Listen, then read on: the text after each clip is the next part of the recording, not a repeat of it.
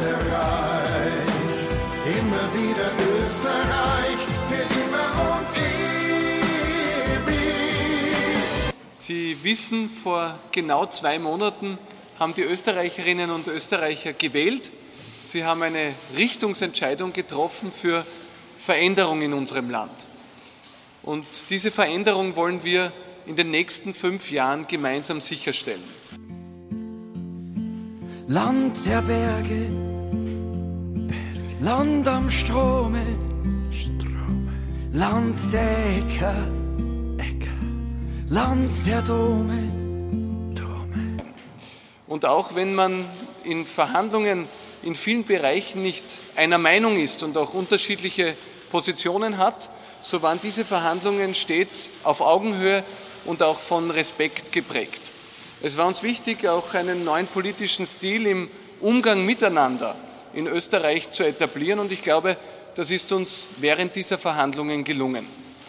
Das Regierungsprogramm, auf das wir uns verständigt haben, ist die Basis für die Zusammenarbeit in den nächsten 5 Jahren, ist die Basis für Veränderung, für eine Politik, die im System spart und nicht bei den Menschen. Unsere Ziele sind ganz klar. Wir wollen die Steuerzahlerinnen und Steuerzahler entlasten. Wir wollen unseren Standort stärken, auch um unser Sozialsystem zu sichern. Und wir vor allem wollen wir für mehr Sicherheit in unserem Land sorgen, auch durch den Kampf gegen illegale Migration.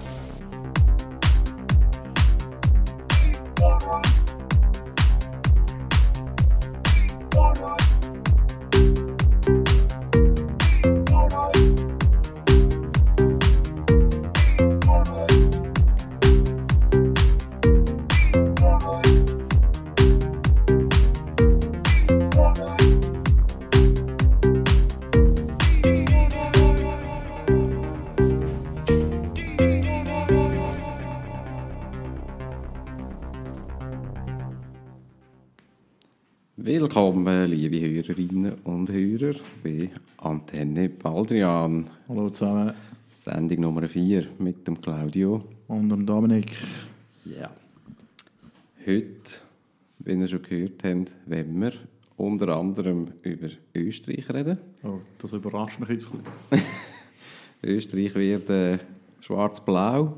Schwarz-braun. Oder schwarz-braun oder türkisblau. Wie man es nimmt. Genau. Ja, es hat gestern sind die Koalitionsverhandlungen von ÖVP und FPÖ zu einem glücklichen Ende gekommen für die beiden Parteien.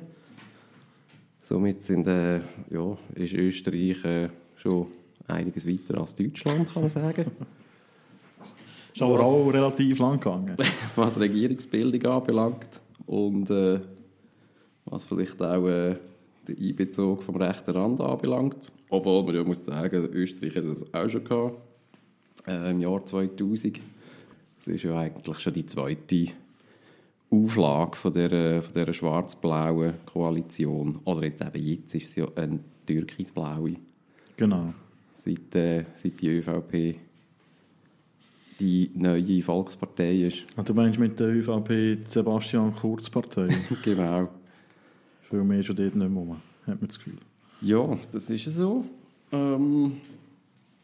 Aber es hat sich jetzt auch ein bisschen etwas geändert, was eigentlich die Reaktionen auf das Ganze anbelangt. 2000 ist ja da noch ein riesen Raunen durch die ganze EU gegangen. Man hat da Österreich politisch isolieren. Es hat riesige Demos gegeben, wöchentliche Donnerstagsdemonstrationen in ganz Wien. Also in ganz Wien. Und jetzt, 2017, ist man eigentlich recht entspannt. Nehmen wir an, die EU hat auch ein bisschen andere Probleme. Oder man ist sich auch ein bisschen etwas gewöhnt, was das anbelangt. Es ist ja eigentlich nicht mehr so ein neues Phänomen. Genau, man muss auch sehen, dass jetzt seit dem letzten Mal sind aus dem Osten noch ein paar Länder dazugekommen. Mhm. Ich sage jetzt nochmal Ungarn zum Beispiel mit dem Orban. Also man ist sich, oder auch Polen, man ist sich das wirklich ein bisschen gewöhnt. Genau. Ja, das ist ja auch ein Thema, wo jetzt die neue Regierung auch ein bisschen verfolgt. Man hat dort, also gerade was Migration anbelangt, mit der sogenannten Flüchtlingskrise in Europa, wo man ja da eigentlich auch ein bisschen eine Art Führerschaft auch übernehmen, was das anbelangt, was die Balkanroute-Thematik anbelangt, was auch sonstige kritische Haltungen anbelangt innerhalb von der EU, was Migration anbelangt, dort arbeitet man mehrheitlich mit den Visegrad-Staaten zusammen, die dort eigentlich auch eine eher kritischere Haltung hat. Vornehm ausgedrückt. Schön ausgedrückt. Aber wird Österreich jetzt so ein Visegrad-Staat? Also offiziell wahrscheinlich nicht, oder? Aber yeah. Also ich glaube, man kann das nicht, oder man sollte das glaube auch nicht gerade überbewerten. Also eben, man hat jetzt dort in dieser Migrationsthematik hat man sicher ein Feld, wo man gemeinsam kann beachern kann.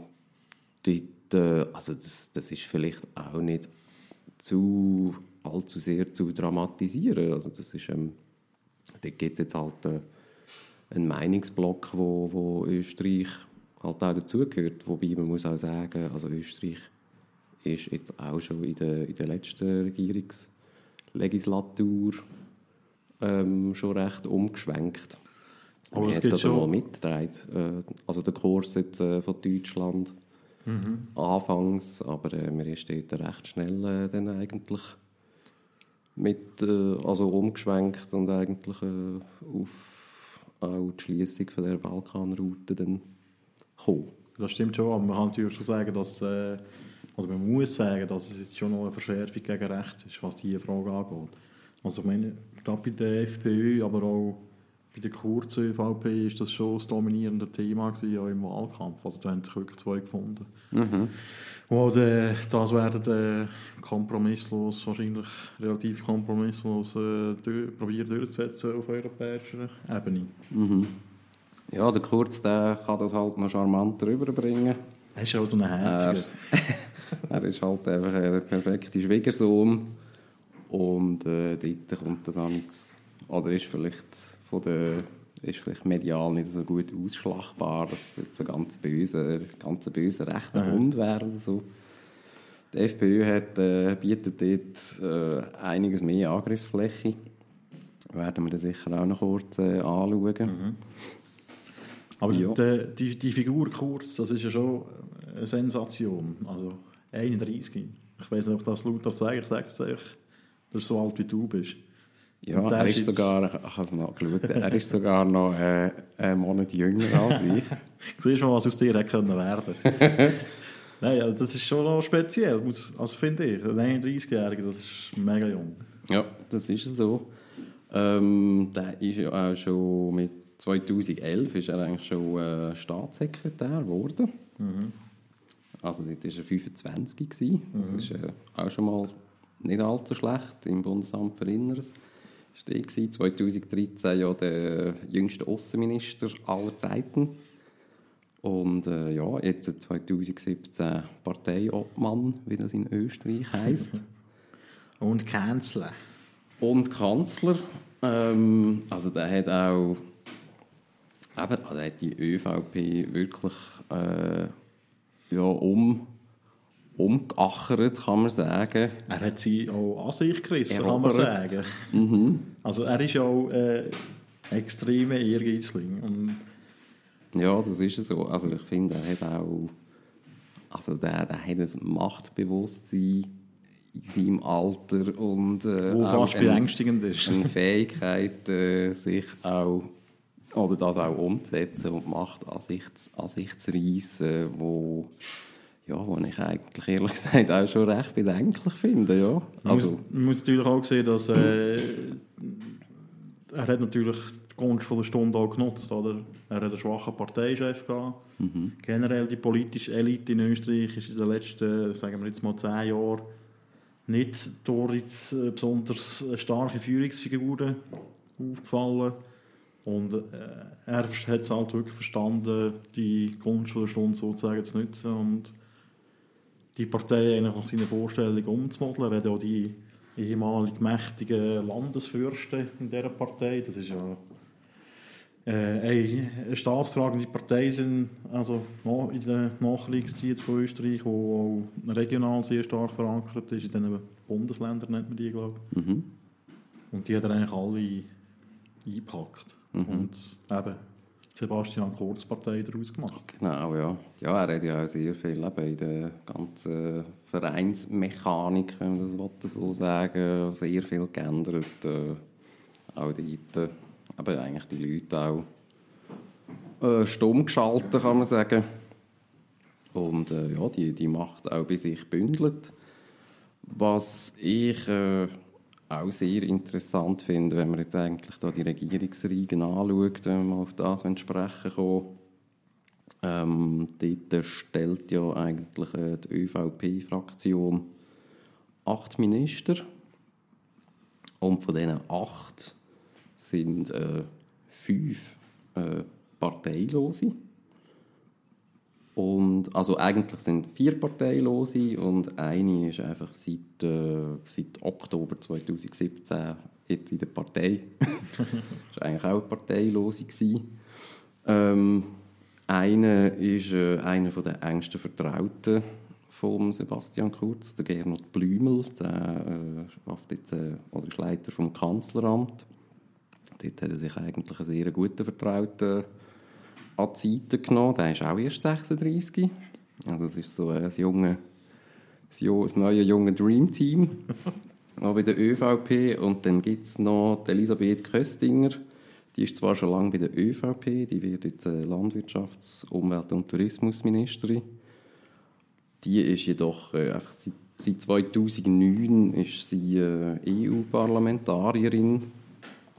Und kann man sagen, also das ist eigentlich auch nicht ein Wienerin, wenn man das so sagen will. Hä? Hey, was? Also die hockt halt eigentlich seit 8 Jahren halt in Brüssel. Aha, so Mensch, ja. Mhm. Und, also das ist einfach etwas, was mir da sehr aufgefallen ist. Klar, das ist auch etwas, was er in dem Sinn versprochen hat, dass da viele Experten in die Ministerien sollen kommen. Aber er hat eigentlich aus seiner Partei oder aus seiner Fraktion hat er eigentlich alles Leute jetzt, installiert, wo ÖVP intern in dem Wien kein Netzwerk haben. Also gut, die haben vielleicht schon ihre Netzwerke. Ich meine, das brauchst du auch nicht. Du musst schon einen guten Draht zu ihm haben. Mhm.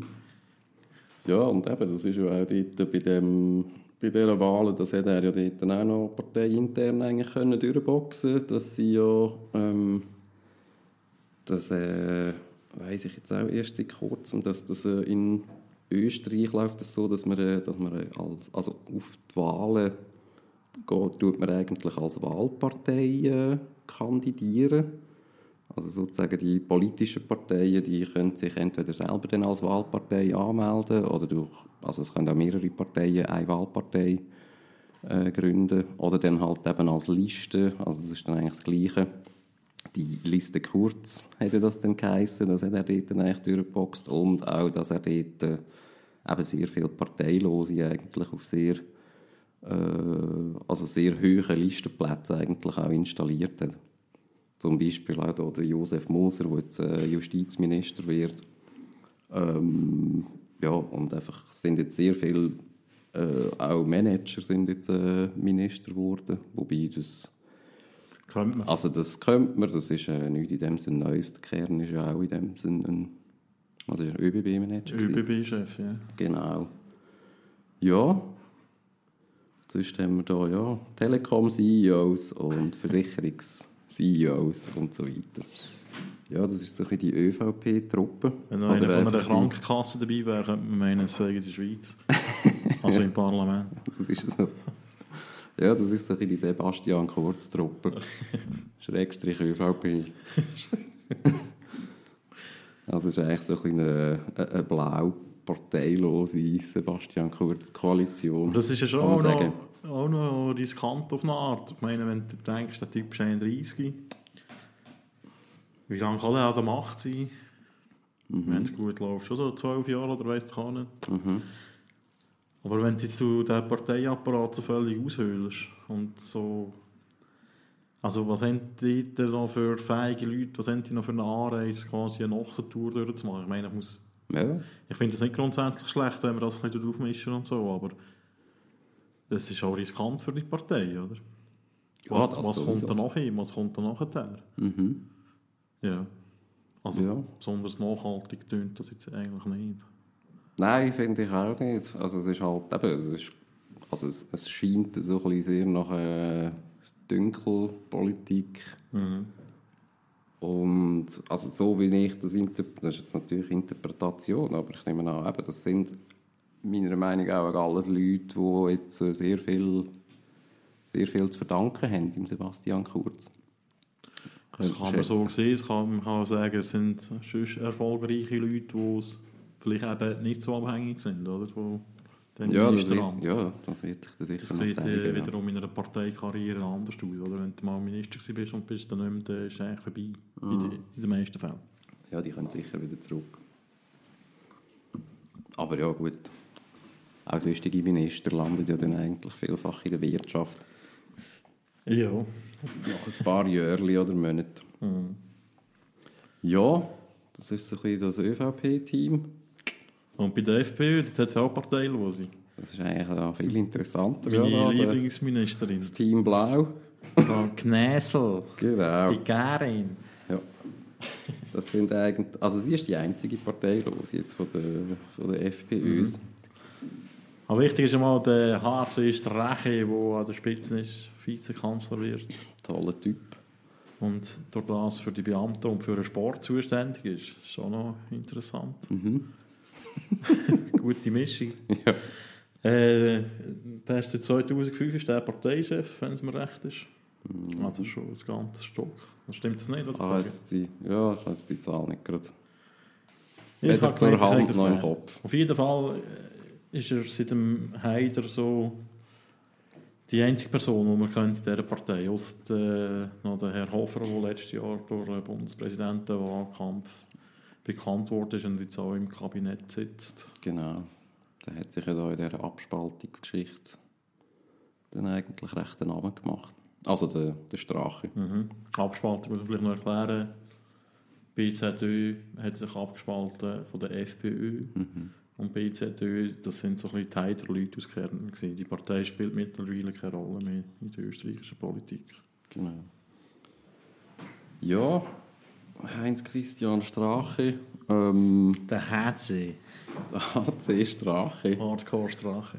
Tönt wegen der deutschen Techno-DJ und so. Wenn du HP Baxter hast. HC Strache, ja, das ist gut. Das ist ja auch ein recht bunter Hund. Das sind ja auch sehr viele Burschenschafter dort bei der FPÖ. Das ist dort recht verflochten mit denen. Also muss man mal erklären, was Burschenschafter sind. Burschenschafter, das sind eigentlich, also das kann man so mit der Schweiz vergleichen, eigentlich einfach mit der Studentenvereinigung. Das ist ein schwieriger Vergleich. Also rein von der Organisationsform. Von der Organisationsform, ja. Nein, wir müssen das jetzt schon noch kurz ein bisschen erklären. Das ist ja in der Schweiz versteht man eigentlich auch die Diskussion nicht so ganz wie die von diesen Burschenschaften. Also in Deutschland ist das immer wieder eine Diskussion, also man kann sich gerade mal kurz auf den Punkt bringen, da eigentlich die Burschenschaften heutzutage einfach mit rechtsgerichtetem, sehr konservativem und so ein bisschen altdeutschem Gedankengut assoziiert werden. Auch ein bisschen grossdeutschem. Also ich würde mal sagen, es ist so Spannbreite, wahrscheinlich so von national bis rechtsradikal. Ja. In vielen Fällen. Oder? Genau. Also es hat auch in Deutschland ist das auch bei der SPD eine Diskussion gewesen. Die haben sogar mal eine Position bezogen, dass eigentlich es ist dann recht abgeschwächt worden, aber das eigentlich Mitgliedschaft in so einer Burschenschaften-Gemeinschaft ist denn das gewesen, eigentlich nicht vereinbar mit der SPD-Mitgliedschaft. Ja. Und eben in Österreich ist das auch immer wieder ein Thema, dass das einfach ein rechtsgerichteter Haufen ist. Aber das hat auch mit der Geschichte zu tun, das müssen wir zwar jetzt da nicht im Detail abhandeln, das hat einfach einen deutschen Hintergrund, die Burschenschaften und eigentlich der deutsch-kulturelle Hintergrund. Ich weiß nicht, du kannst da vielleicht sogar noch mehr darüber erzählen. Zu den Burschenschaften, ja, nicht wahnsinnig. Oder so ein bisschen über die Zeit. Wir erkennen sie, wenn sie so eine Narbe im Gesicht haben, weil die... haben sich früher gerne duelliert und sich den sogenannten Schmiss verpasst. Das war so ein sehr Abzeichen in diesen Kreis. Aber was ich noch sagen will, so rechtsradikal, FPÖ, was man natürlich muss festhalten muss, ist, die FPÖ ist von Ex-Nazis gegründet worden nach dem Krieg. Also das ist wirklich, die hat ihre Wurzeln, die Partei. Ob man sie jetzt heute als Nazis bezeichnet, wollte ich... euch selber überlassen. Ja, das ist halt ja immer schwierig mit... Gut, klar, Parteigründung ist vielleicht ein bisschen etwas anderes.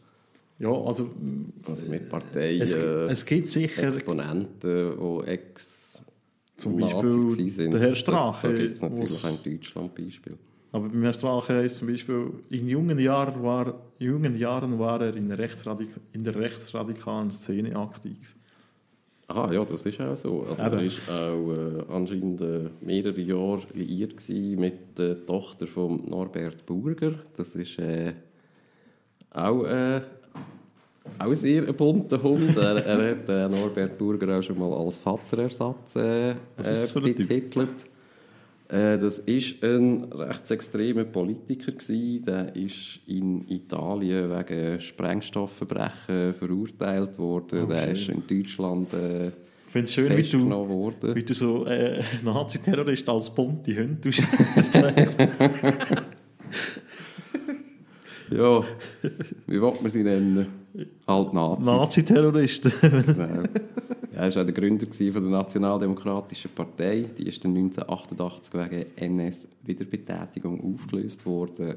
Etc. etc. Also da könnte man kann diesen Typ auch mal googeln. Da. Das ist der Ersatz vom neuen Vizekanzler von unserem Nachbarland. Genau. Und wenn man ihn auf irgendwelche Kampfübungen mit bekannten Neonazis im Jahr 1985, 86, wo es ja auch Bilder von ihm gibt, da mit Sturmhauben und weiss ich nicht was anspricht, dann hat sich das so ein bisschen etabliert in Österreich, da einfach von Jugendsünden und Findungsjahr oder suchenden Jahren zu reden. Wir wissen, dass Österreich im Gegensatz zu Deutschland nicht so wahnsinnig aktiv ist mit der Aufarbeitung, was zwischen 1938 und 1945 passiert ist. Genau. Ja. Was auch noch da bei dem Norbert Burger ist auch ein grosses Thema, war immer Südtirol gewesen. Das ist so ein bisschen, da hat es so ein bisschen ähnliche Krämpfe wie gewisse Leute in Deutschland mit Ostpreußen haben. Mhm. Ist das halt das Südtirol irgendwie, das die grosse... Das Sehnsuchtsort. Er hat eine Dissertation über die italienische Unterwanderung von Südtirol geschrieben. Ja. Die italienische Unterwanderung von Italien. Genau. Egal, genug von dem Typ. Ja, das wäre so ein Kurzabriss vom HC Strache. Aha. Recht interessant. Eben, der ist jetzt Vizekanzler, die sind ja eigentlich schon vereidigt worden. Oder wie man das in Österreich nennt... angelobt. Angelobt, genau. Ja, dann kommen wir noch zum Innenminister, der Herbert Kickl. Das ist auch so ein ehemaliger Haider-Vertrauter. Das ist so eine tolle Sloganschleuder, wie zum Beispiel... «Mehr Mut zu Wiener Blut» kommt aus seiner Feder. Das ist ein recht kreativer Typ. Oder «Abendland in Christenhand». Das kennen wir auch aus der Schweiz. Gefällt auch sehr gut. Ja, Maria statt Scharia und so. Genau. Ja, das beeindruckt uns eigentlich auch nicht mehr so riesig da. Genau. Und jetzt ist er Innenminister und Chef vom Staatsschutz unter anderem. Mhm. Das ist ja auch mal noch so ein bisschen thematisiert worden, dass jetzt eigentlich beide Geheimdienste in FPÖ-Hand sind. Das ist zum einen eigentlich der zivile Staatsschutz sozusagen, der im Innenministerium ist, plus dann eigentlich noch der militärische Geheimdienst, der bei der Landesverteidigung eigentlich untergliedert ist. Ja, wo vom Mario Kunasek jetzt geleitet wird, der hängt es auch sehr gerne mit irgendwelchen Rechtsextremen rum, wie man auch auf Bilder kann anschauen kann. Oh mein Gott. Also, da könnte man eigentlich eine Stunde lang weitermachen. Es ist eigentlich mega schlimm, aber ja. Ja, so ist das. Und dann haben wir eben noch, gut, den Norbert Hofer, das ist ja eben eigentlich auch noch bekannt, wegen seiner Bundespräsidentschaftskandidatur. Mhm. Der wird Verkehrsminister. Mhm. Der hat ja ganz knapp verloren gegen einen Ex-Grünen, Alexander Van der Bellen, der jetzt Bundespräsident ist. Genau. Der ist eben auch so ein Botschafter. Und das war jetzt schon das Thema in dem Wahlkampf, dass der gerne mal mit der Knarre durch die Gegend läuft. Also, das Prinzip, ja. Ja, das ist ein Recht, das man muss verteidigen muss. Ja, finde ich auch. Genau. Ja, ich habe dort dann auch mal noch so irgendeine Rede gehört, am Akademikerball. Dort ist irgendwie die ganze Thematik auch wieder gekommen. Also das ist dann auch so ein Burschenschafterball. Ja, und das ist immer wieder auch ein grosses Thema, eben so ein bisschen das Grossdeutsche oder Altdeutsche oder generell eigentlich die deutsche Identität. Es gibt auch Burschenschaften, die in dem Sinn eigentlich, also Österreich als Nationalstaat, also jetzt nicht gerade offiziell ablehnen, aber das eigentlich, also es ist eigentlich mehr so eine Duldung, was eigentlich halt kulturell als eine Übergangsphase sozusagen. Genau. Ja, was kann man noch über den sagen? Er läuft immer mit am Stock. Also er läuft am Stock? Ja, er hat immer so einen Stock. Der hat einen Unfall gehabt, genau. Leider, glaube ich. Ja, was ist auch nicht so wichtig. Er hat auch noch gerne blaue Kornblumen am Jackett. Das ist auch eine Thematik. Das ist so ein Zeichen, irgendetwas. Ja, was heisst das schon wieder? Das war auch ein Symbol von den Alldeutschen. Das war so eine Bewegung um den Georg von Schönerer. Der Georg von Schönerer war unter anderem ein Vorbild von Adolf Hitler. Oh Gott. Kann man sagen. Aber nach FPÖ-Sprech hat man eigentlich die blaue Kornblume am Revier, weil es die Europablume sind. What the fuck?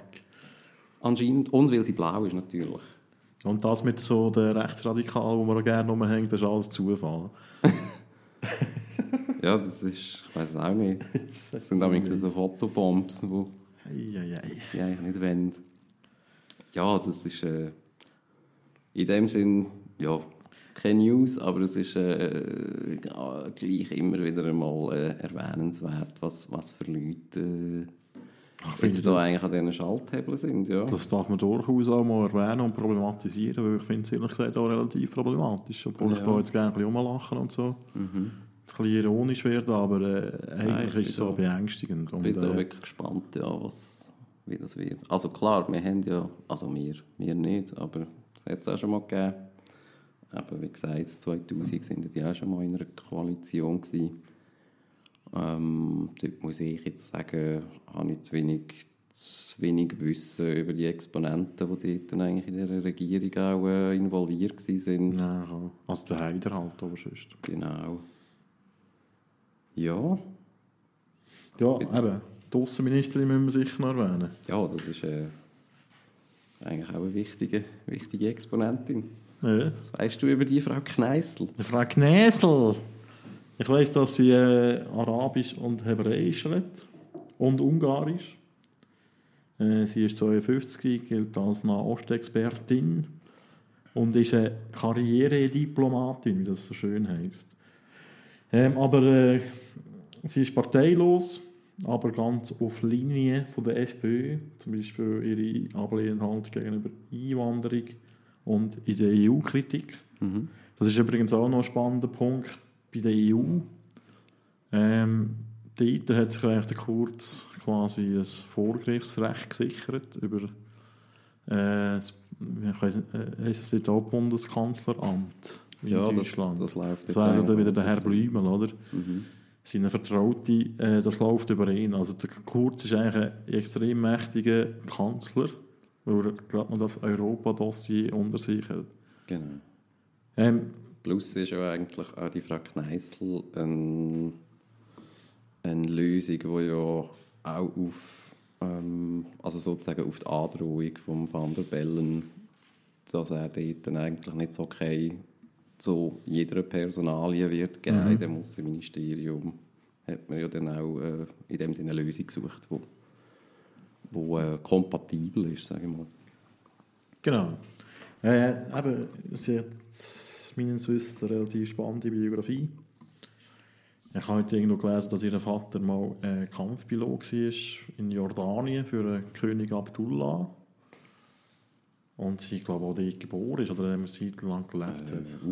Aufgewachsen. Mehr sozusagen. Oder weniger aufgewachsen. Was sie nicht daran hindert, Sachen rauszulassen, wie dass Konflikte im Nahost teilweise auch genetische Gründe haben. Biologische. Oder biologische. Biologische. Ja. Ich glaube, sie hat das dann aber eigentlich aufs Testosteron bezogen. Aber gleich, sorry. Ja, ja. Ja. Aber ja, es sind noch erwähnenswerte Aussagen, die sie auch macht. Eben, dass eben die Kriege viel mit Biologie zu tun hatten. Und eine Masse von jungen und testosterongesteuerten Männern jetzt... gerade aus Österreich, wo im Ersten Weltkrieg auch noch ein bisschen rumgemischt hat auf der Welt, wo viele von diesen Staaten entstanden sind. Einfach durch das, wo irgendwelche Linien gezogen hat in der Wüste, finde ich das schon eine relativ problematische Aussage. Aber ja.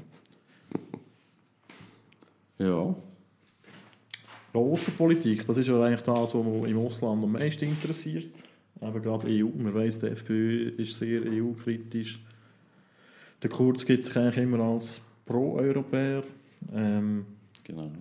Er war auch heute in Brüssel gewesen, zum Antrittsbesuch, bevor er morgen im Parlament seine erste Regierungserklärung abgibt.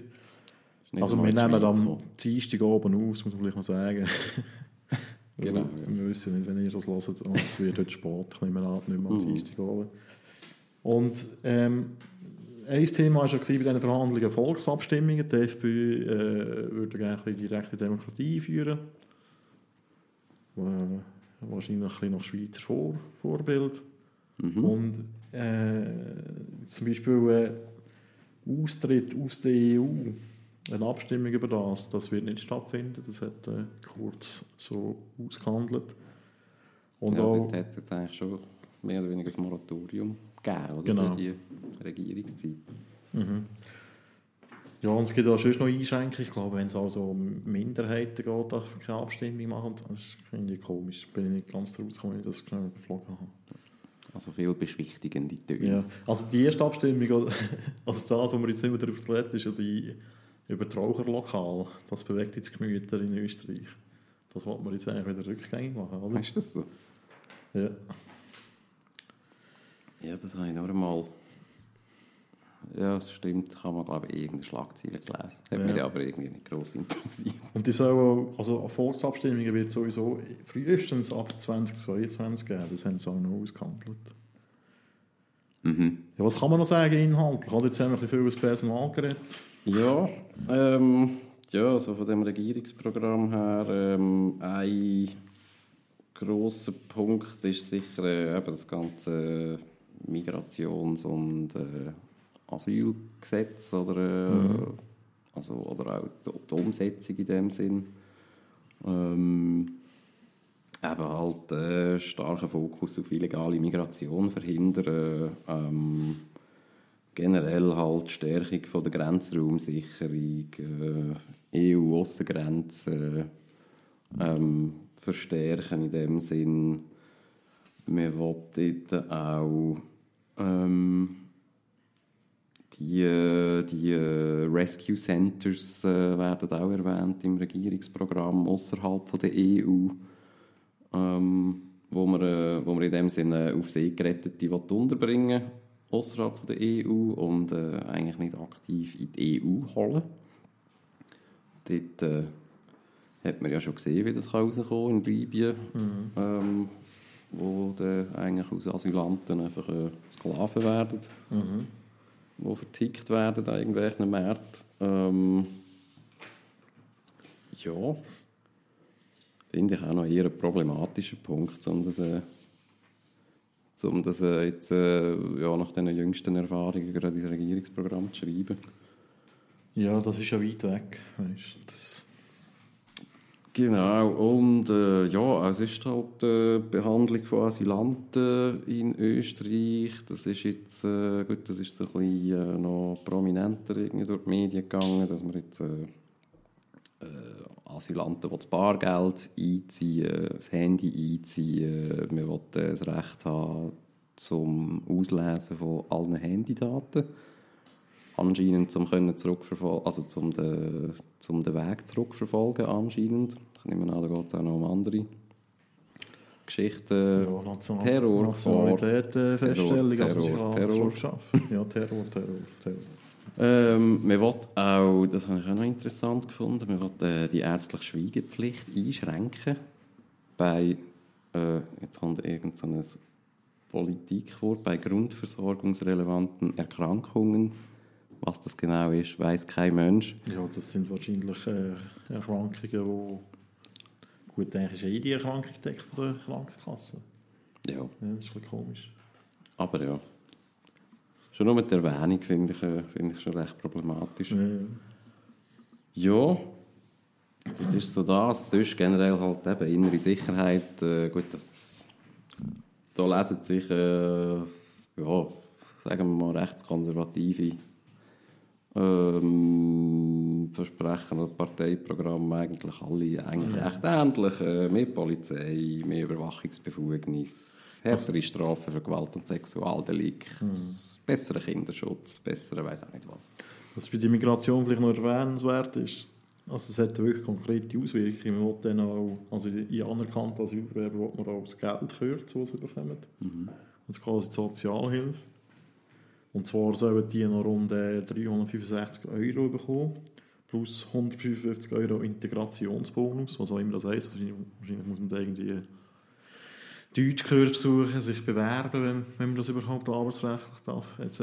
Und das sind etwa 300 € weniger, als man heute zum Beispiel in Wien bekommt. Also das ist fast eine Reduktion um die Hälfte. Jetzt haben wir den Integrationsbonus weggerechnet. Das ist schon relativ extrem einschneidend, finde ich.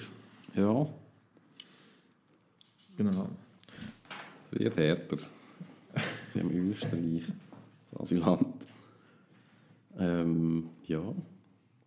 Das wäre jetzt eigentlich ein interessanter Gegenvergleich zu der Schweiz, wie wir das da so handhaben. Habe ich jetzt zwar gerade nicht zur Hand. Ja, der Gegenvergleich ist halt vor allem das politische System, oder? Die Mechanismen sind so ein bisschen so angelegt, dass so ein Wandel nicht so schnell umgesetzt werden kann. Say what? Nein. Ja, das sind jetzt wirklich keine Big News. Das ist verdünnt doch. Hä?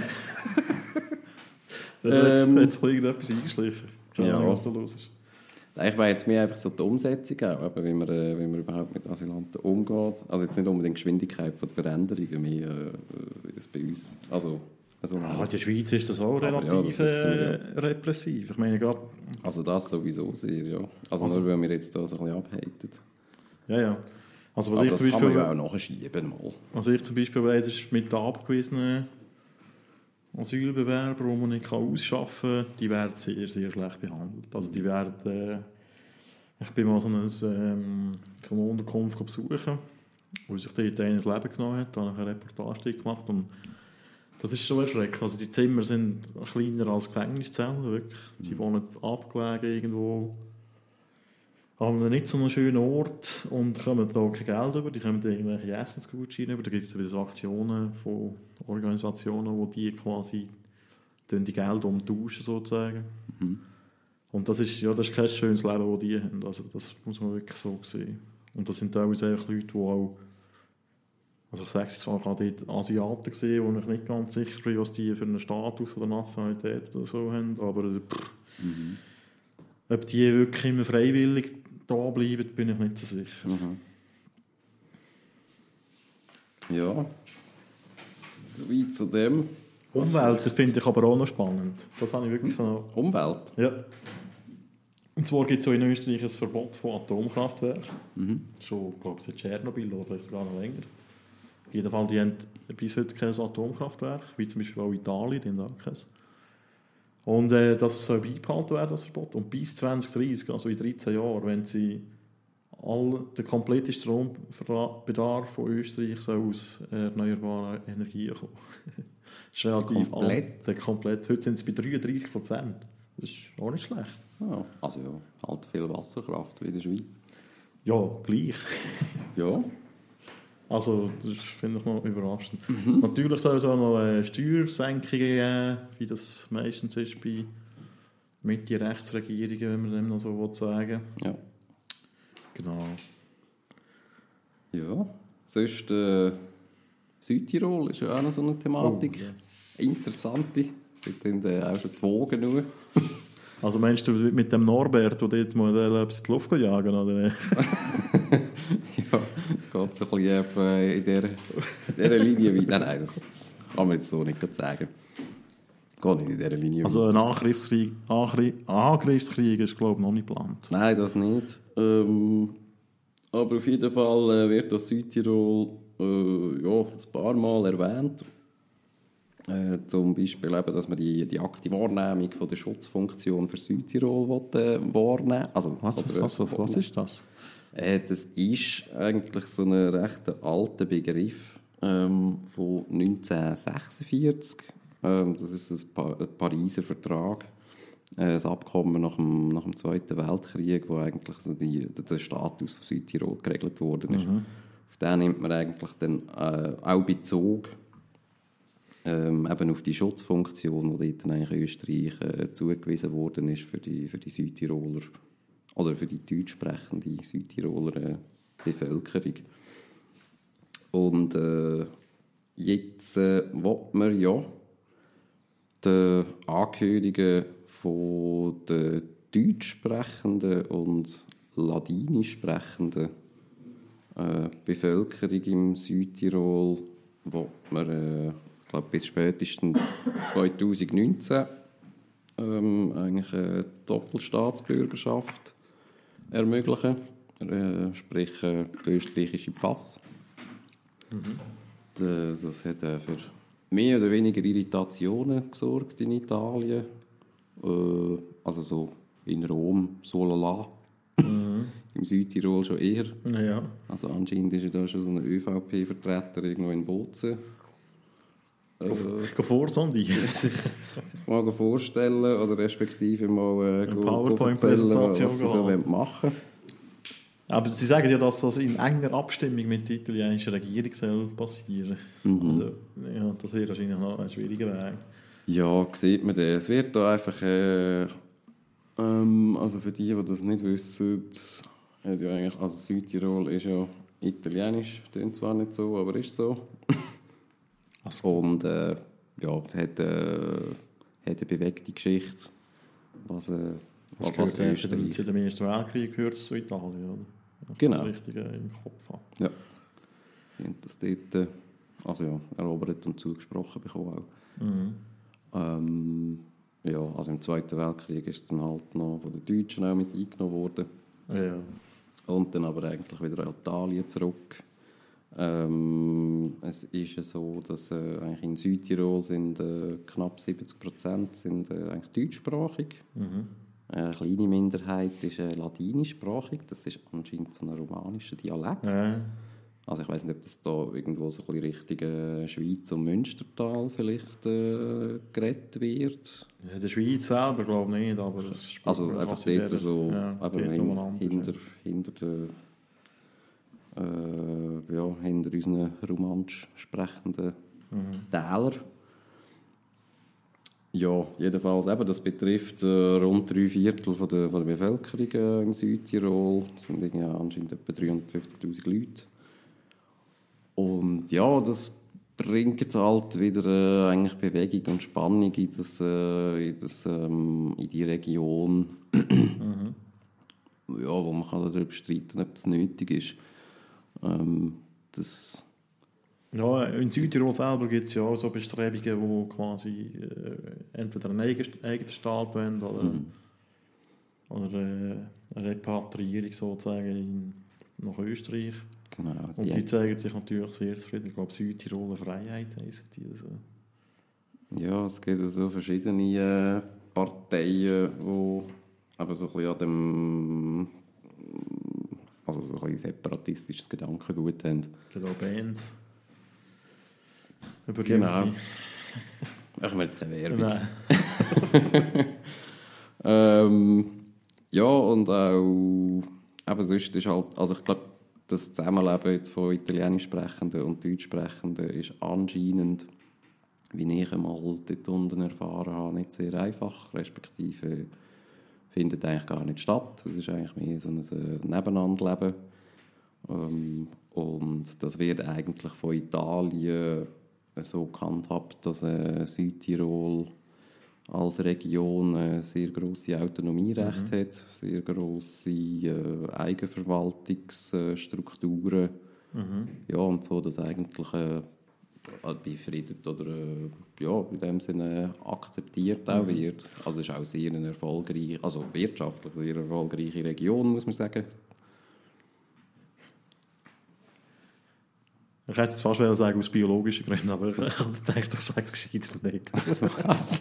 Aus biologischen Gründen sind sie erfolgreich. Ah. Nein, dummer Witz. So nach dem Kneisselschen genau, Gesetz. Nach dem Kneisselschen Gesetz. Hey, autonome Regionen gibt es ja in Italien, zum Beispiel noch in Sizilien. Die sind auch ziemlich eigenständig. Ja, und das funktioniert ja offenbar nicht so schlecht für die Südtiroler. Also die haben einen relativ hohen Lebensstandard, wenn man eben gerade auf Süditalien anschaut oder so. Genau. Aber sie müssen natürlich auch, sind natürlich Teil von der Solidargemeinschaft Italien und müssen auch ihren Obolus richtig Rom entrichten. Und das passt natürlich wie überall nicht an. Das kennt man ja auch in der Schweiz, sehr gute Diskussion. Obwohl sie dort haben sie eben auch recht starke Erleichterungen. Was genau, bekommt. Aber sie müssen es auch gleich noch zahlen. Und sie wollen natürlich am liebsten gar nichts zahlen. Am liebsten gar nichts. Alles für mich. Genau. Etwas Gleiches wie in der spanischen Diskussion. Genau. Die könnte man eigentlich auch noch mal führen. Die werden wir auch mal machen. Genau. Vielleicht im Jahresrückblick. Jetzt sprichst du etwas an, was eigentlich noch geheim ist. Aber es gibt ein grosses Investor. Kurzer Werbeblock für die nächste Sendung. Genau. Ja. Gut, was man auch noch erwähnen kann, also nein, noch zurück zu dieser Doppelbürgerschaftsgeschichte. Ich mag mich noch erinnern, vor ein paar Jahren hat Ungarn etwas Ähnliches abgezogen mit Gebieten in Rumänien, die früher mal zu Ungarn gehört haben. Das ist das sogenannte Grossungarn, wo viele noch davon träumen in Budapest. Und die haben da auch mal angefangen, so Staatsbürgerschaften zu verteilen in Rumänien. Und das hat kommt immer gut an, in den Rumänen nicht so wahnsinnig gepasst. Und vielleicht ist der Orban da leicht undiplomatischer vorgegangen als der ÖVP-Gesandte hier im Südtirol, was ich mir gut vorstellen könnte. Genau. Ja, sonst, politisch. Was man noch sagen kann, ist Israel. Die boykottieren die Minister von der FPÖ. Das hat eben wahrscheinlich mit den Nazi-Wurzeln zu tun. Ja. Also, der Netanyahu hat auch gesagt, Israel betone seine Verpflichtung, Antisemitismus zu bekämpfen und Erinnerungen an die Shoah zu bewahren, also an den Holocaust. Das steht so in seiner Erklärung drin. Ja. Aber mit dem Kurz will er direkten Kontakt haben. Also das ist nicht so drastisch, wie das vielleicht auf den ersten Blick tönt. Sonst gibt es natürlich jetzt auch noch sehr viele einige Leute, die jetzt eben mit der FPÖ in der Regierung Einzug halten, auch wieder die Mahner und Leute, die jetzt Angst haben, dass auch der Putin bald schon im Vorarlberg steht. Die haben ja... Die FPÖ hat ja eigentlich bekanntlich einen guten Draht anscheinend nach Russland. Wie alle ihre Rechtsparteien. Genau. In Europa. Rechtsgerichtete Parteien auch. Das ist jetzt auch mal noch thematisiert worden. Was passiert jetzt da und wie gut sind die Banden wirklich und wie viel wird da eigentlich wird da abgesprochen, wie häufig sind die schon in Moskau gewesen? Papi, Papo. Also wie im Trump eigentlich. Genau. So ein anderer Ermittler. Mhm. Man hat das Gefühl, der Putin, der ist eigentlich überall schon. Ja, der Putin eignet sich halt sehr gut als Bösewicht. Mhm. Aber es ist eigentlich noch ironisch, dass so die Rechte in Europa so grosse Stücke halten an einem ehemaligen KGB-Agenten. Ja. Das ist etwas. Aber es geht wahrscheinlich mehr um den autoritären Stil und auch Preise Anti-Amerikanismus. Mhm. Gewissen Opportunismus schwingt da sicher auch mit. Genau. Ja. Ich kann nicht mehr. Hast du nicht mehr? Sind wir fertig mit Österreich? Ja, man muss jetzt mal schauen, was passiert. Lang zu Österreich. Also eben, wir haben so viel geredet über irgendwelche rechtsextremen Verbindungen und so. Vielleicht wichtig noch zu sagen, dass, also die sind unbestritten, dass die gibt, aber man muss jetzt halt auch mal abwarten, was konkret passiert mit der Regierung und was sie genau werden machen. Ja, also im Jahr 2000 ist auch nicht die Welt untergegangen, muss man sagen. Nein, aber es hat schon viele Skandale gegeben, die sind eher finanzieller Natur gewesen. Genau, einer wird jetzt erst gerade noch auf. Der Herr Grasser. Aufgearbeitet da mit der Buwog-Affäre. Aber ja, die geht einfach um Cash. Ist auch nicht schön, aber besser als... Man will sich das gar nicht vorstellen. Ja, aber ich muss sagen, eigentlich wirklich sehr interessante politische Vorgänge in dem Österreich. Und eigentlich sehr ein interessantes Land. Es wird eigentlich viel zu wenig über das berichtet. Meiner Meinung nach. Ja, das haben wir jetzt auch übernommen für alle anderen. Ja. Wenn auch vielleicht nicht so wahnsinnig fundiert, wie jemand ruhig ist. Das finde ich eben auch lustig. Die Schweiz und Österreich, man hat so mehr oder weniger die gleiche Sprache. Also wir haben kein Problem, irgendwie zu Österreich hätten wir kein Problem, eine Diskussion mitzuverfolgen. Sie umgekehrt bei uns schon ein bisschen mehr, aber auch dort sind die Höhen relativ klein. Mhm. Aber gleich, die Österreicher haben keine Ahnung, was in der Schweiz abgeht. Wir haben null Ahnung, was in Österreich abgeht. Also das ist... Ja. Das ist medial eben. Wenn es wieder so eine Gelegenheit ist, wenn so eine FPÖ kommt, wie mit der Bundespräsidentenwahl, ist es auch wieder gross gewesen. Aber sonst, was dort wirklich so sachpolitisch abgeht, das interessiert uns eigentlich nicht so wahnsinnig gross in der Schweiz. Mhm. Das ist Deutschland viel grösser und in Österreich ist es sowieso so. Das ist so, ja. Ja, aber wir werden auch in den nächsten Wochen noch ein bisschen Auge drauf haben und vielleicht auch wieder mal darüber berichten. Was der Basti so treibt. Genau, wir können uns auch mit dem anfreunden. Wir sind ja wirklich so ein bisschen im Alter. Mit seinen blauen Schlümpfen. Ich würde gerne auch irgendwie ein Sämtchen haben dort in Wien. Das wäre schon geil. Hey, parteilos bist du schon mal. Das ist nicht schlecht. Parteilos bist du schon. Das sind schon mal beste Voraussetzungen für ein Ministeramt. Sehr gut. Also, dann kommen wir zum anderen Thema. Meist kommt das Schwache, sagt.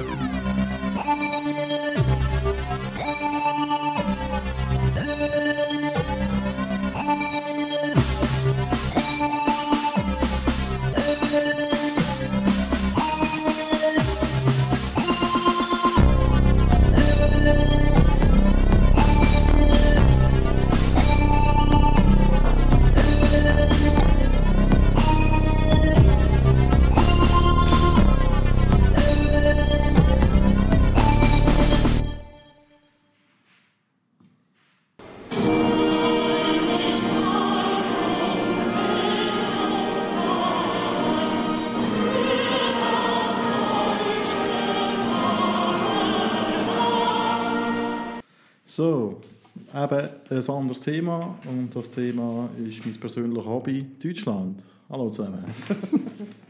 Nein, es gibt ein kurzes Update zu politischen Geschehen. die SPD, vor allem die Linken, die haben eine neue mögliche Regierungsform ins Spiel gebracht, nämlich die sogenannte Kooperationskoalition, die KOKO. Neu erfunden.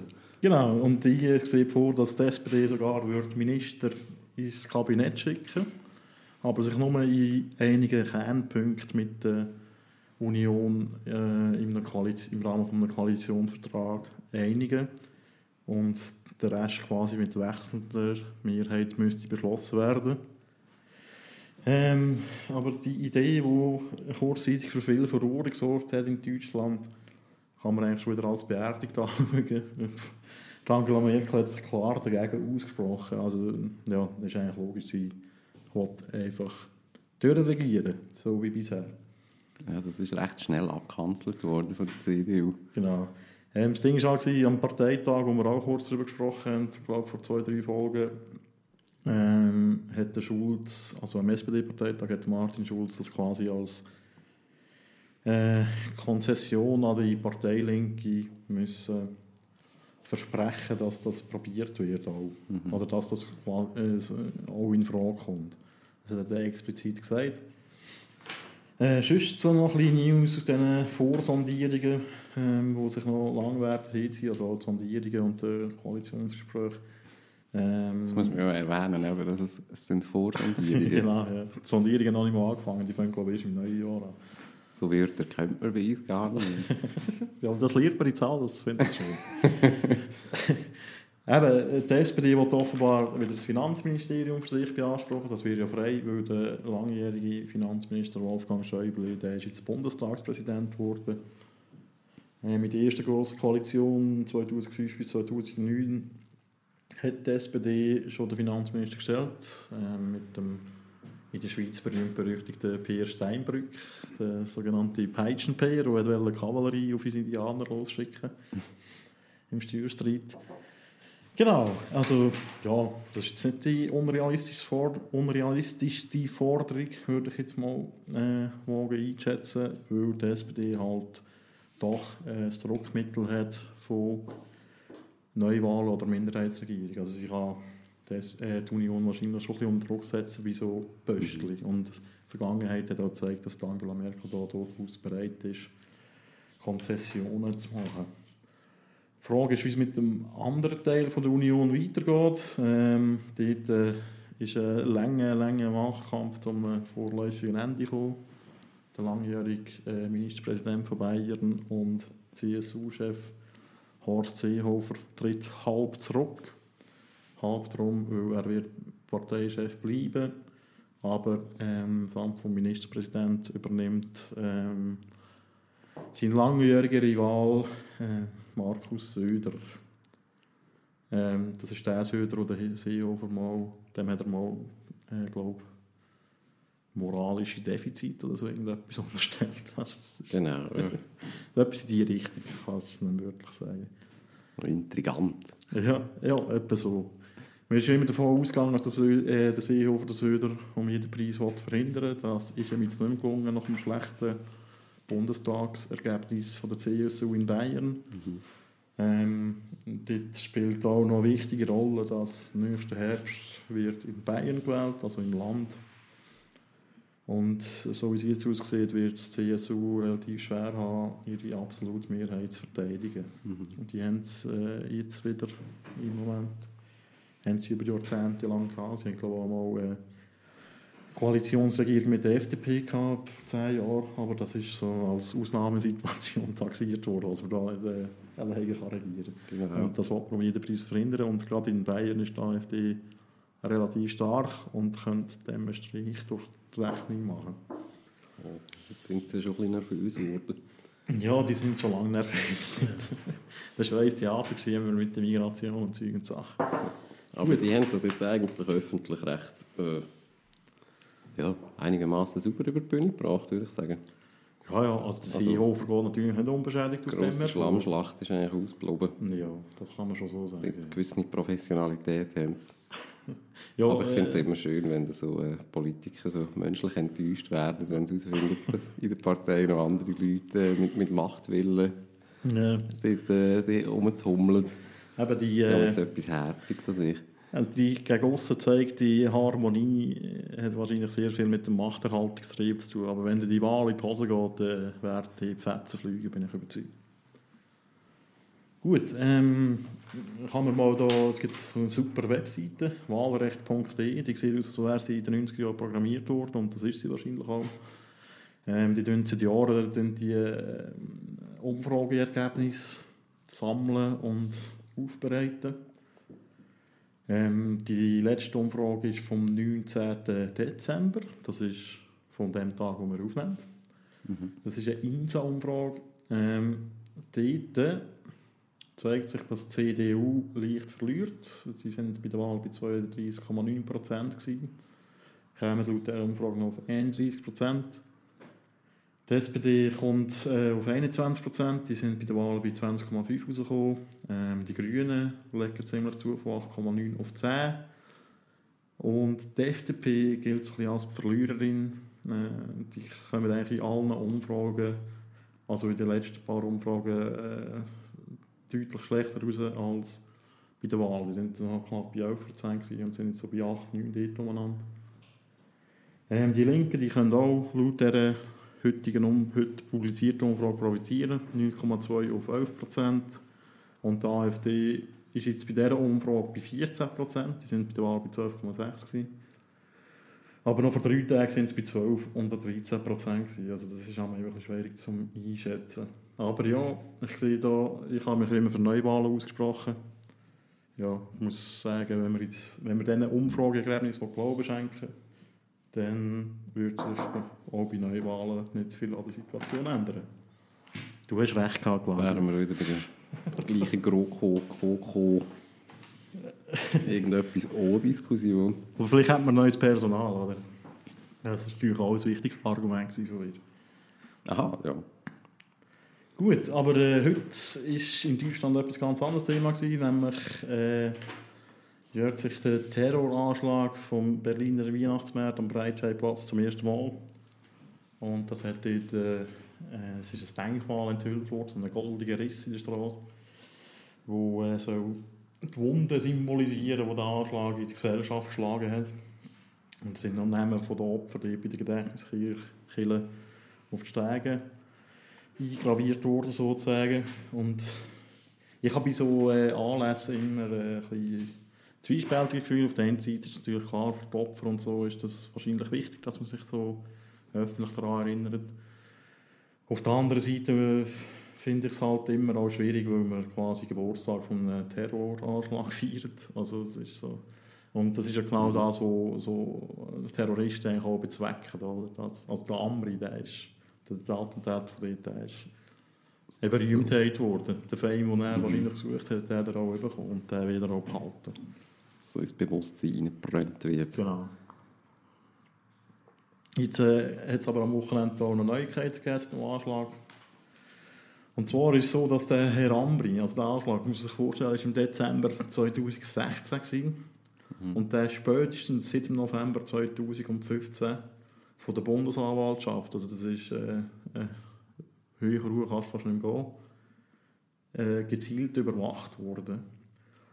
Er hat am 14. Dezember, also 5 Tage vor dem Anschlag, hat er mit seinem Handy, also Smartphone, wo auch abgelost wurde rund um die Uhr, Anleitungen zum Mischen von Sprengstoff und zum Bau von Bomben und Handgranaten abgeladen, also 5 Tage vor dem Anschlag. Und spätestens seit dem 2. Februar 2016 hat er mit 2 IS-Kader in Libyen Kontakt gehabt, telefonisch, und hat sich als Selbstmordattentat für eine Anklage in Deutschland angeboten. Was auch noch lustig ist, also am gleichen Tag, also das hat die Welt am Sonntag hat das geschrieben, am Sonntag, und in der anderen grossen Sonntagszeitung vom Springer Verlag, in der Bild am Sonntag, hat der Innenminister Thomas de Maizière ein grosses Interview gegeben und stolz verkündet, dass man in diesem Jahr 3 Anschläge vereitelt hat.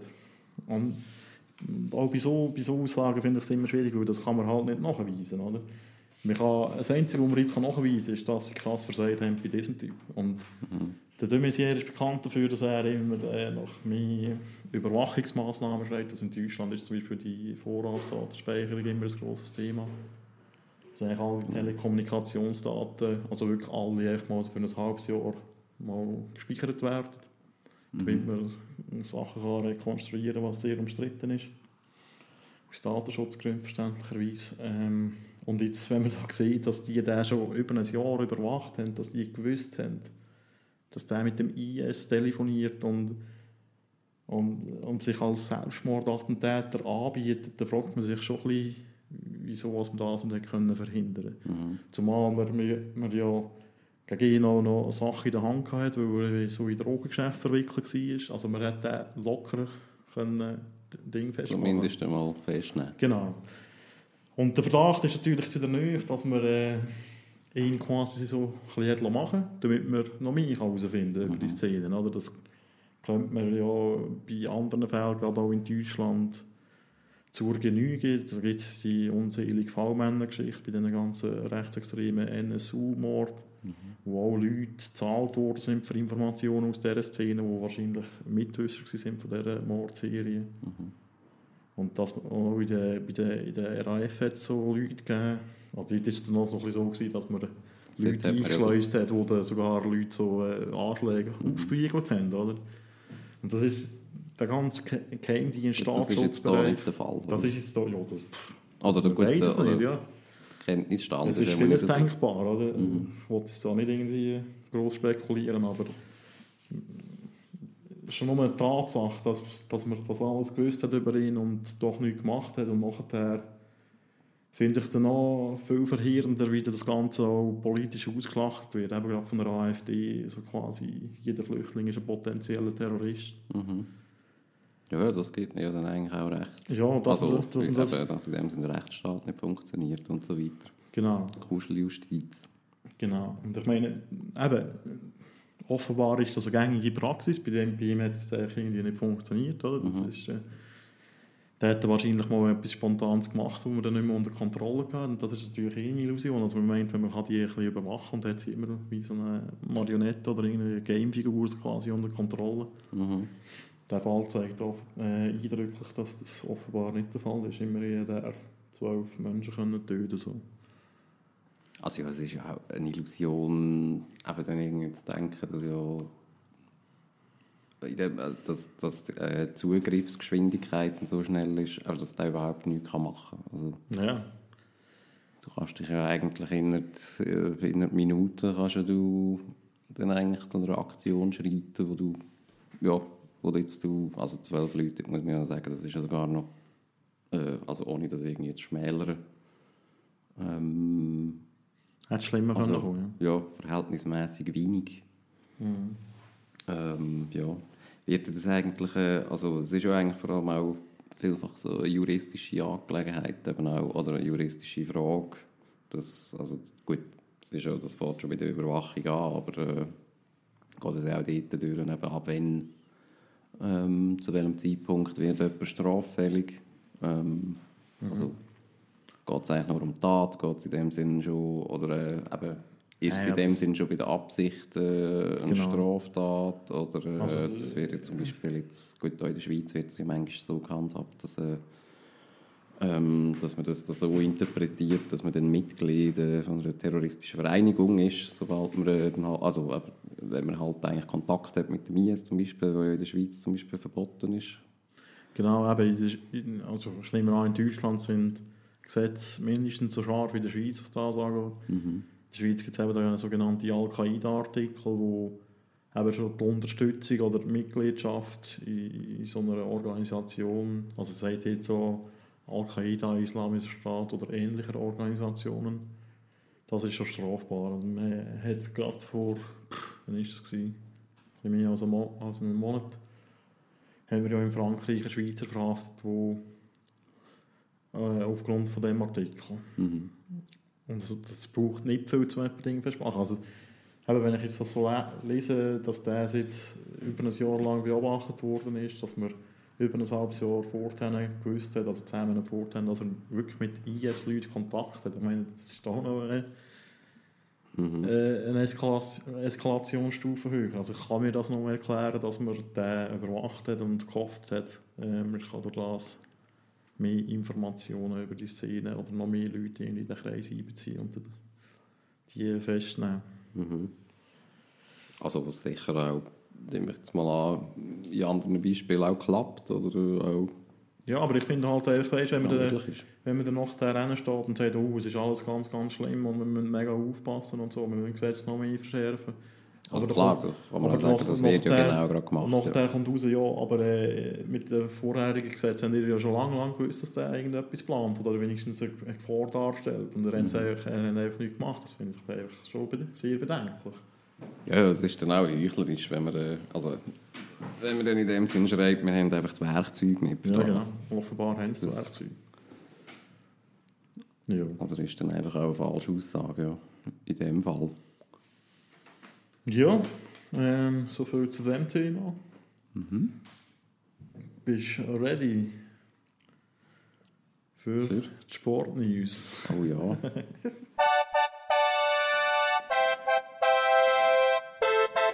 regt mich auf, die dummen Hurenruderer da. Du Pesche, ich weiss nicht, wie lange wir noch Zeit haben. Jetzt kommen wir zuerst noch die Scheisspolis. Es ist doch eine Frechheit, dass der Pfeif nur für eine Richtung. Denn die Karten für uns, Rudi Karten für uns. Der Preis doch der keine, weil der Pfeif doch alles gegen uns.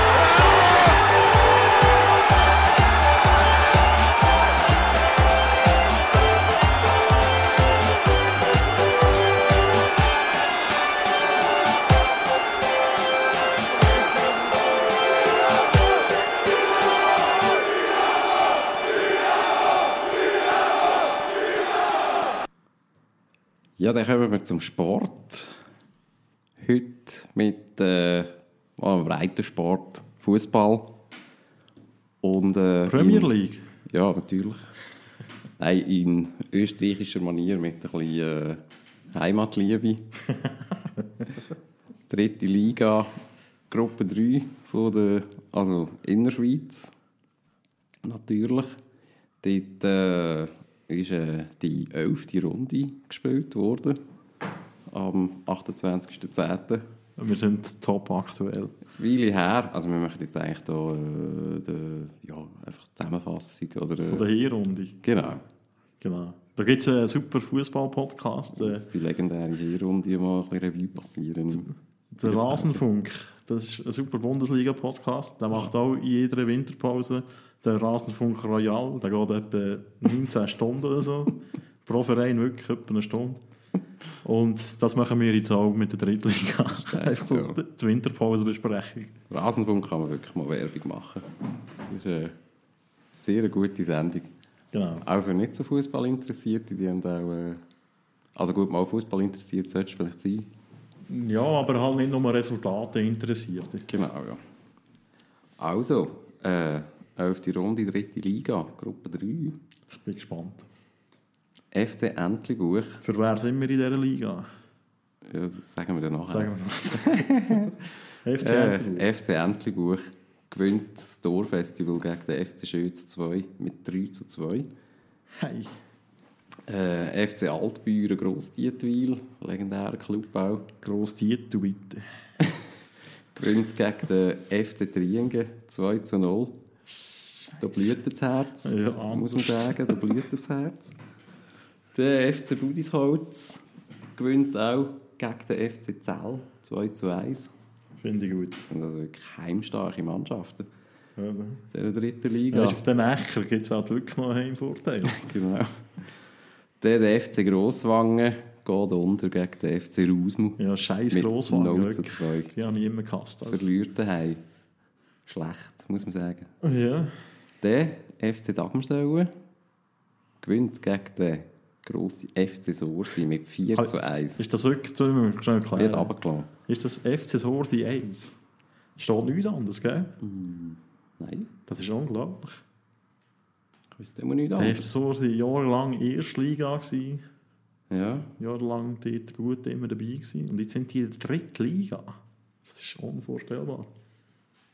Nein. Das ist nicht die erste Mannschaft. Eben. Aber wieso steht die in zwei? Die sind in der ersten Liga noch. Ah, aber ja. Nicht in der Promotion League? Nein. In der Erstliga Classic. Erste Liga, Gruppe 2. Mhm. Misst man sich auch unter anderem mit dem FC Schütz auch. Ja. Die mischen dort natürlich auch mit. Aber gehen wir zurück zu der dritten Liga. Ja. Zu der Tabelle. Wintermeister ist der FC Altbier, Grosstieter. Nach 11 Spielen mit 27 Punkten. Also 9 Spiele gewonnen von 11, 2 verloren. Das ist nicht schlecht. Unentschieden gibt es nicht dort. Das ist verboten, oder? Genau. Wird es ausgespielt. Wird es ausgejasset. FC Entlebuch an zweiter Stelle. Mit 8 Siegen und 3 Niederlagen. Auch dort gibt es keine Unentschieden. Der FC Sursi folgt dann unter dem Aufstiegsstreich mit 23 Punkten. Neu gefolgt vom FC Wolhusen mit 22 Punkten. Der FC Rausmo auf dem 5. Platz mit 19 Punkten. Der FC Dagmersellen auf dem 6. mit 15 Punkten. Der FC Schütz 2 ebenfalls mit 15 Punkten, aber einem schlechteren Torverhältnis auf dem 7. Platz. Dann 8 FC Grosswangen mit 13 Punkten. FC Budisholz auf dem 9. Platz ebenfalls mit 13 Punkten. Und dann unsere liebe FC Triengen auf dem 10. Platz, knapp über dem Strich, auch mit 13 Punkten. Aber leider einfach zu wenig Töpfe geschossen. Oder zu viel bekommen. Oder beides. Anschauen nachher.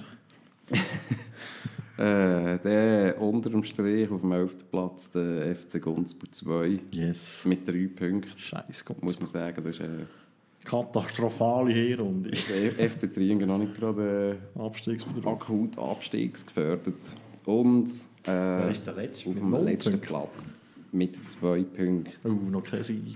FC Zell. 0 Sieg, 2 Unentschieden. Das in der Vorbereitung habe ich gesehen, dass das nicht wird. 9 Niederlagen, 9 Verluste. 9 Niederlagen. Aber ich muss sagen, für unseren FC Triengen schon nicht ganz befriedigend, oder? Man hat da mehrmals... Nein, da ist noch Luft nach oben. Muss also man aber auch sagen, der 6. Platz, der ist eigentlich im Griff. Das sind läppische 2 Punkte. Ja, aber das ist mit der FC Triengen zum FC Dagmersellen trennt. Aber ich meine, den 6. Platz kannst du auch nicht kaufen. Wir müssen hier hoch. Aha, das ist ja so, ja. Also, da kann man dann langsam ein paar Mal ein Stadion bauen, finde ich. Mhm. Ja, es braucht halt einfach mehr Support. Ja. 12. Mal. Ich hole mir Saison ab. Für die Rückrunde. Genau. Aber kann man so Aufstellungen anschauen? Von den Mannschaften? Ja. Also das Team oder einfach... Alles. Du willst eigentlich alle Informationen. Ich wollte eigentlich so wissen, wer im letzten Match gespielt hat bei FC Triengen. Vielleicht könnte ich noch den einen oder anderen. Ja, da müssten wir vielleicht... da bin ich jetzt überfragt gerade. Oh, das tut mir leid. Aber das ist sicher in der Trienger-Woche nachzulesen. Im Matchbericht. Das so bestimmt, ja. Ja. Aber den Spielplan hast du? Ja. Kann man schauen, gegen wer sie zurückkommt, wie losgeht. Wie das gestartet wird. Brauchst du einen Teaser? Gegen Zell, das wäre gut für die Moral. Die in 10 auch heimschicken. Losers. Genau. Ja, da geht es los. Am... Gott, die haben auch lange Dinge. Das ein halbes Jahr, oder? Am 31. März.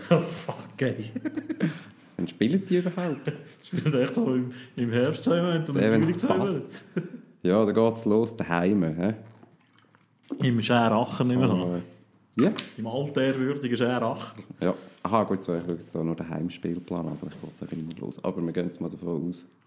Der erste Heimmatch dann wieder ist der FC Triengen gegen Entlebuch. Oh, Tabelle 2. Mhm. Ja, Härtinuss. Ja, aber ja, du... Es braucht einfach eine gute Kabinenansprache, würde ich sagen. Wer ist echt recht? Kann man da auch als Endtag etwas rausholen? Ich habe natürlich das Support vom Publikum. Als sind alle aufgefordert, am 31. März auf der Ringe in Racher zu gehen. Mhm. Mike Bartel ist da. Mike Bartel. Trainer. Ja, dann muss da jemand abgelöst werden nach dieser Runde. Genau. Ja, gut. Ja. Ich würde mal sagen... So jetzt von der dritten Liga. Die dritte Liga wird...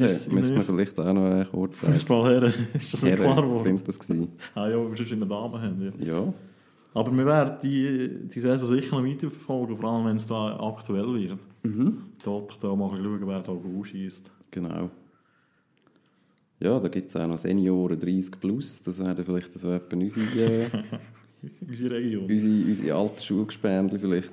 Nein, es hat im Fall dort noch ein paar dabei. Also einen weiss ich 100%. Der Paddy, der verdammte Luis Fio im Mittelfeld. Ja. Ja, dann kommen wir zu der nächsten beliebten Rubrik. News ABC. L'ABC du News.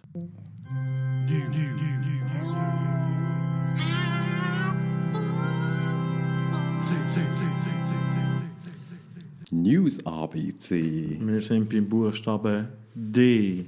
ABCD.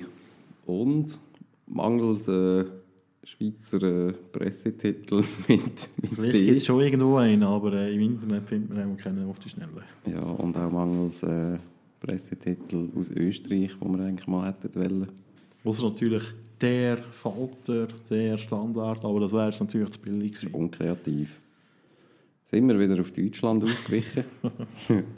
Heute mit der Dülmener Zeitung. Tönt mondän. Ja, wo ist Dülmen? Dülmen ist in NRW, oder? Genau, Nordrhein-Westfalen. Ja. Etwa 46'000 Einwohner, also knapp halb so gross wie unser schöner Luzern. Ja, da haben wir einen tollen Titel rausgesucht. Also respektive eigentlich der oberste, was es gibt. Das sind ja die Regeln. Kreuz und quer über Gullideckel.